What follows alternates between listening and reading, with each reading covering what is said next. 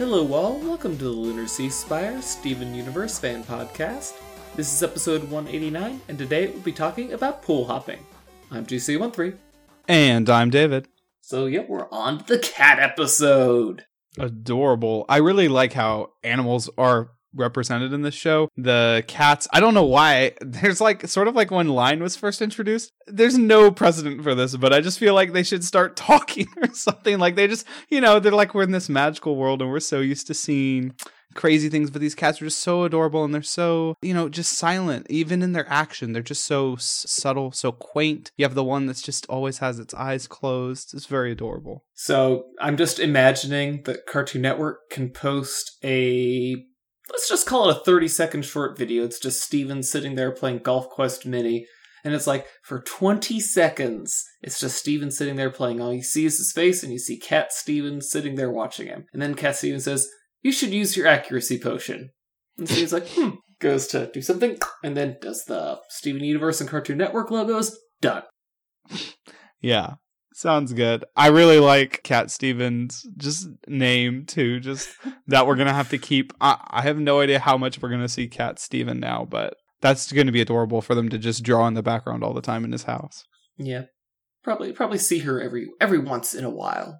So, are are you with the people who are looking at Cat Stevens' eye and thinking, "Man, what what is with all these people who have damage to their right eye? Are they trying to tell us something about future Steven?" You know, I don't. I don't really feel like it's an Adventure Time situation of like keep referencing the idea that Finn's gonna lose his arm, but um, But don't forget, Re- Rebecca did come from Adventure Time. I, you know, but it's just it. It'd be a really weird sideways foreshadowing Yeah. because of Garnet, and yeah, it's interesting. I mean, and that's basically why any character we've seen with an eye missing pretty much always references her, except for I guess Eyeball. Does Eyeball's gem cover the same eye socket?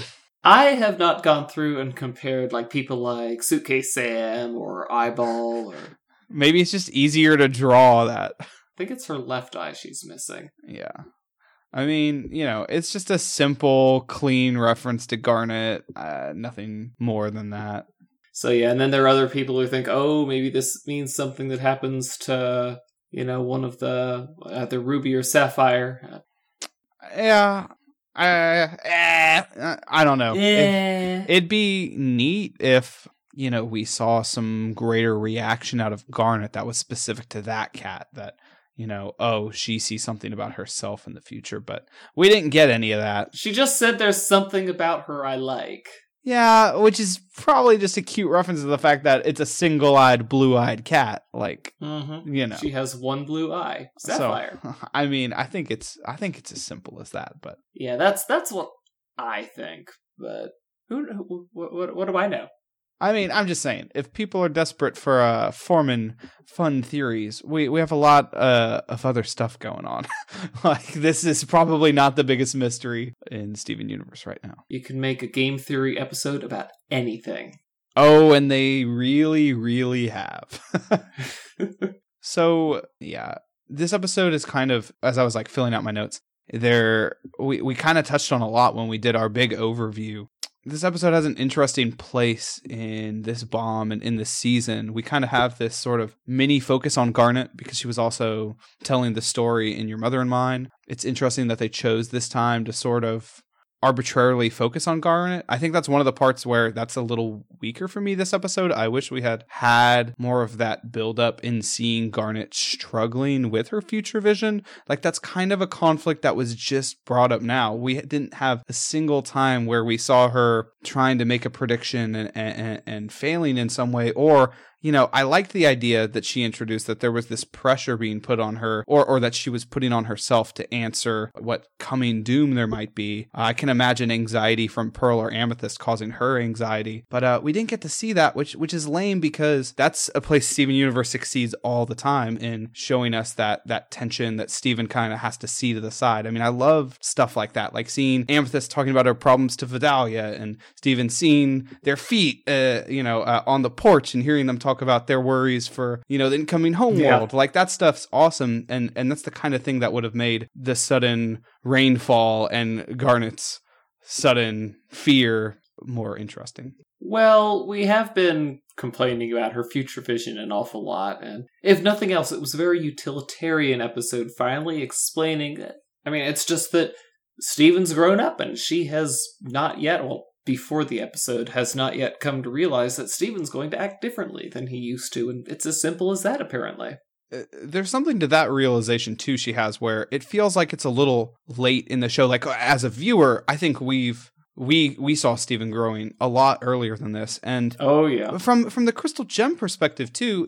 Even ever since they started letting him, there was a point in the show where they didn't even want him going on missions, and then I feel like after the test, and then uh, sort of continuing on as he's built up his shield powers, and he's shown himself to be fighting against Amethyst and stuff, and holding his own. Like it just kind of felt like the Crystal Gems understood Steven a lot more to have changed and grown. So I I, I didn't feel that Garnet really really saw him as much of a child. So this was kind of a realization for me eh, that that felt a little weird. I was like, I, I, can't believe Garnet still thought of him this childishly. That she would think he wouldn't even understand her coffee future vision explanation. Well, remember back in the test that we saw character development of Steven that they didn't see. Mm-hmm. All they saw was Steven being happy to have got a win, got a difficult test that he succeeded at that they knew was not actually difficult. We realized that he saw their needs and rather than confronting them, did what he had to do to let them know that they did a good job. So, you know, maybe yeah. maybe she's just too close to Steven to notice. I guess these changes. I know they wouldn't have agreed with his decision either the second time or third time he went into mm-hmm. space and, you know, got kidnapped that that sort of uh by Aquamarine, you know, but he made that choice. She said, you know, uh, she expects him to turn away from responsibility. I was like, even though he didn't need to take on that responsibility, you saw him take on a, a huge weight when he left yeah. into space. So I don't know, I, it didn't really feel like that should be what Garnet thinks. Garnet's super wise. If anything, she's one who sees Steven a lot earlier dealing with things. I mean, I, I love the conversation Steve, she and Steven have, like uh, after not we we need to talk, but the episode right before it where we first see the mutants and then they're talking on top of the hand doing laundry. Yeah, yeah, keeping it together. Yeah, it feels like that's a like she's had these mature conversations with Steven, but maybe she still sees him also like the kid that she just tells a cute story to on his birthday about, you know, how she fell in love. Like, I mean, I guess you know, it's just weird. It's a, it's just weird for me.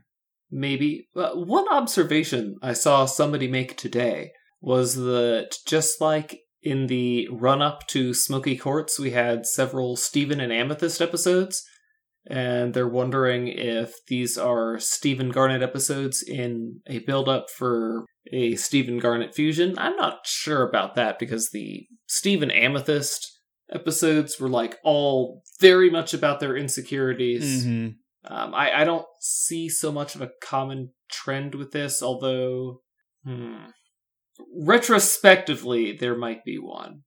Yeah, that's what I'm saying. I mean, it really feels like the next more natural place to go, or more interesting place to go is is Steven and Pearl. Although I think it's going to take a lot of it, it, it. took a lot for us to see Steven and Amethyst come to that place, and I feel like it's going to be a much bigger hurdle. I mean, just just for even the other crystal gems, I think fusing with Garnet is uh, a little. It takes a little more for Garnet to be open and receptive to that too, and ready because she's already a fusion. Yeah, and I, th- I think we all want to see what Rainbow Quartz 2.0 looks like.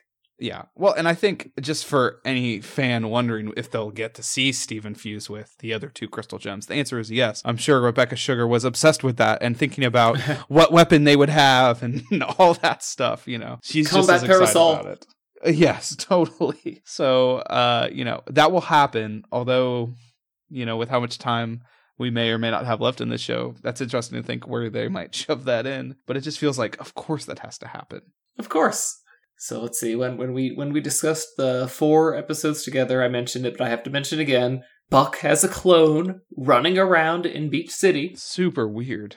I mean, maybe he just realized he forgot something and ran back without Steven noticing. Yeah, I don't know. That's a a weird because you you see him with Sadie and sour cream, and then you see him again at the Big Donut, you know, which they had been walking away from. It's uh, I mean, I feel like that's a thing they should be able to catch too or realize. I mean, they're all intentionally drawing these things. They have to think about, I just drew Buck here. Why am I drawing Buck here now? But whatever. Yeah, very good question. I mean, uh, we'll we'll we'll hear next week all about Concrete Heat's new look. so, yeah, I don't know. ways to get on GC's nerves. Get the Beach City things. Underground wrong. Yeah.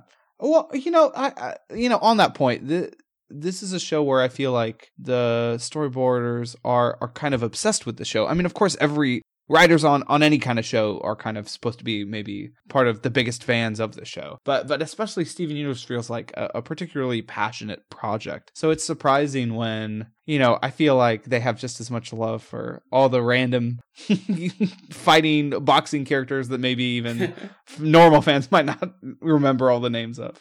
So- Maybe they have names for some of the characters who just Purple Puma demolished in that montage in Tiger Millionaire. You never know. Yeah, I feel like all the new faces we saw in the Big Donut, even you know at the beginning, probably the most we've seen since the Beach Palooza. All those people might have names and stuff too that they're affectionately known by. Uh, you know, You know, cell phone girl.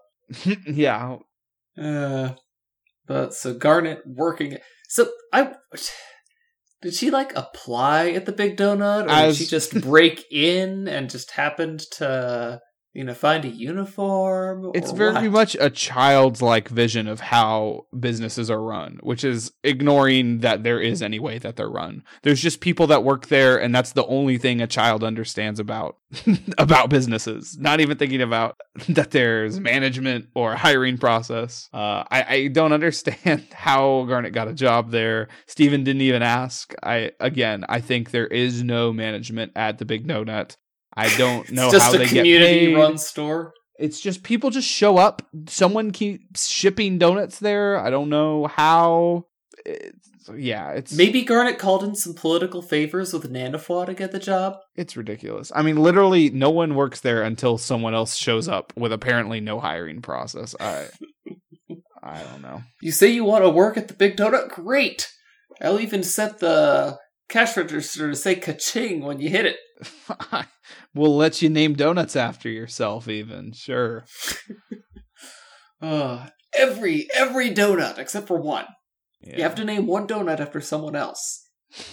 You know, I actually caught these episodes out of order the first time too, because I guess Cartoon Network messed up on the app or or something with airing, and So you saw letters to Lars first. yeah, so that was also weird seeing Garnet back in the Big Donut, and then when I saw that, I realized, oh, this is not in order. Yeah, Yeah. Pool hopping definitely before letters to Lars. Either that or Mayor Dewey gets canned really quickly. which you know would. I, we don't need that to happen to poor Dewey. He needs to have some successes. No, yeah, you you cannot take the big donut away from Dewey. He is Donut Dewey now and forever. which again i'm concerned about his mental health but we can talk about that next week uh So let's see here. So uh, aside from coffee not actually working like that, you know, getting neat little rivers of coffee and then a little island. Other than that, I loved Garnet's explanation. It's very again, the it's a great visual representation of future vision, even if I don't agree with the fact that it's being done with coffee. yeah So it served its purpose well. you know for all the ways this episode i i like that instead of just going full on in and like witnessing garnet's future vision again we kind of have this kind of episode much less sci-fi much more emotional but i I'd really be interested to have another. I, maybe we don't need any more future vision focus episodes, but it it'd be really interesting to get inside Garnet's head maybe one more time just to let them be crazy with seeing some of those parallel futures. I mean, there's just so much there. That's what I was hoping for, and uh, of course, I wanted to hear "Son of Death Rag." But this this episode was good uh, because because it had cats, but also, well, like I just it was the whole package. Yeah. So I don't know. Uh, this episode does it put a stopper on there being any more future vision focused episodes? I mean, it feels like of any power that anyone has, this has definitely had the most focus, which is weird because again, like I said, with not being able to see Garnet struggle uh, against it, you know, we're kind of seeing her describing that she was struggling with it without actually seeing it. Uh, that's kind of an unfortunate part of the power. I, I wish we could deal more with the implication of that. Yeah, it's exactly like Tiger Philanthropist, where they're like, "Oh yeah, Steven and Amethyst were wrestling every Saturday night. We never gave any hint that this was happening, but don't you worry, it was happening." Right. I. Uh, And you know, I, I missed kind of uh, in our, our past two weeks discussion of, of getting to get in some of this talk, but it, lately, uh, Steven Universe has been guilty of really doing a lot of showing and and talking and telling. Yeah, they do a lot of telling and not not so much showing these days. Right. I, which is very unfortunate. I mean, at, but at this point, we're. I I mean, it's it's not good, obviously, but at this point, we're very invested in the characters and their struggles, so we're willing to let a lot of that slide. But I, I do wish that they would really crack the whip on that writing like they used to.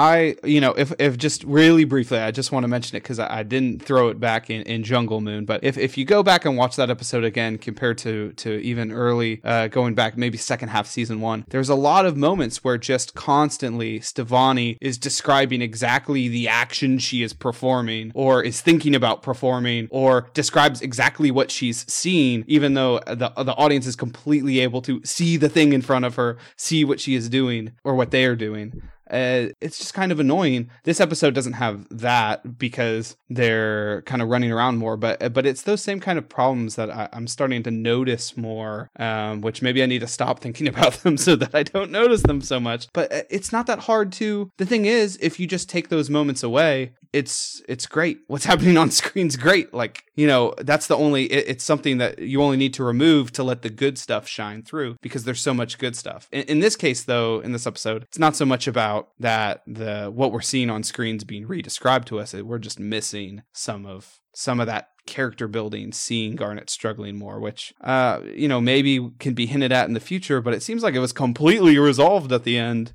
Yeah, for the most part. I mean, again, if we get another Future Vision episode, it'll it'll have to be something fun, like just, hey, Steven, let's look at some wacky Beach City timelines, like I thought this was going to be. Yeah. Because like this episode was put in just to finally finally shut people like me up. It's like, oh, okay, guys, like for real, what's up with Future Vision? And they're like, okay, okay, GC, you want to know what's up with Future Vision? Here you go. And I thank them for that. Yeah.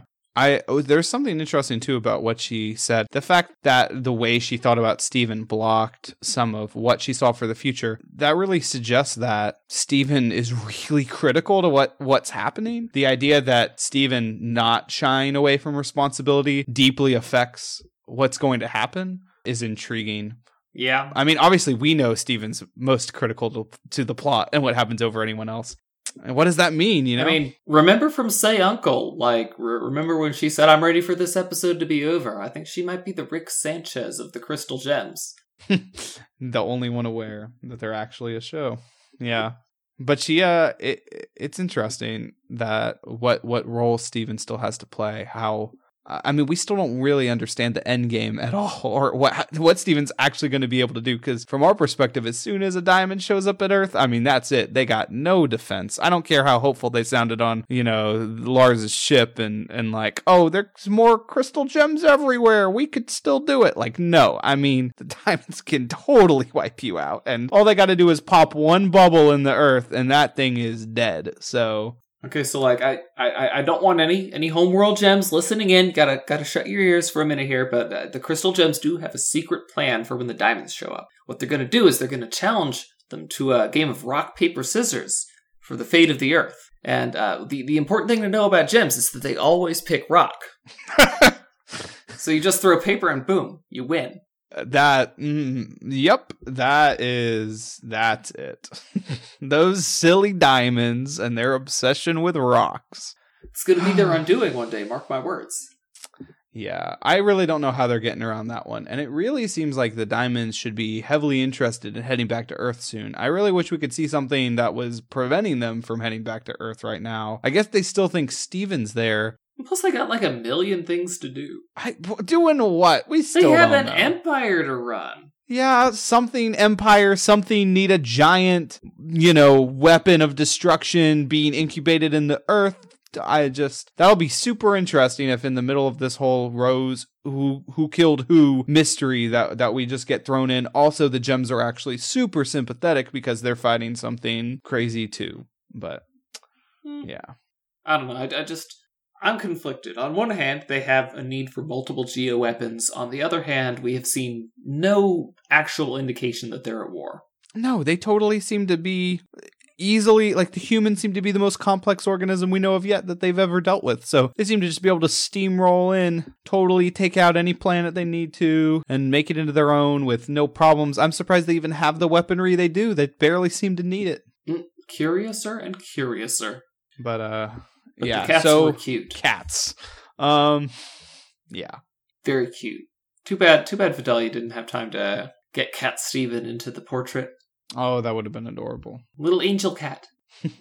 Yeah, I wonder if they'll hang that painting up anywhere. Uh, you know, maybe it's time to take down the rose one over that entryway. Yeah, I was gonna say hang it up over the door. Yeah, that'd be kind of fun. no, they could hang it up over the the entrance to the temple. Hang it up by the temple door. I definitely that that'd be fun to. I like little connective pieces like that to remind us that episodes happen if they hung that up somewhere. Yeah, that would definitely be funny.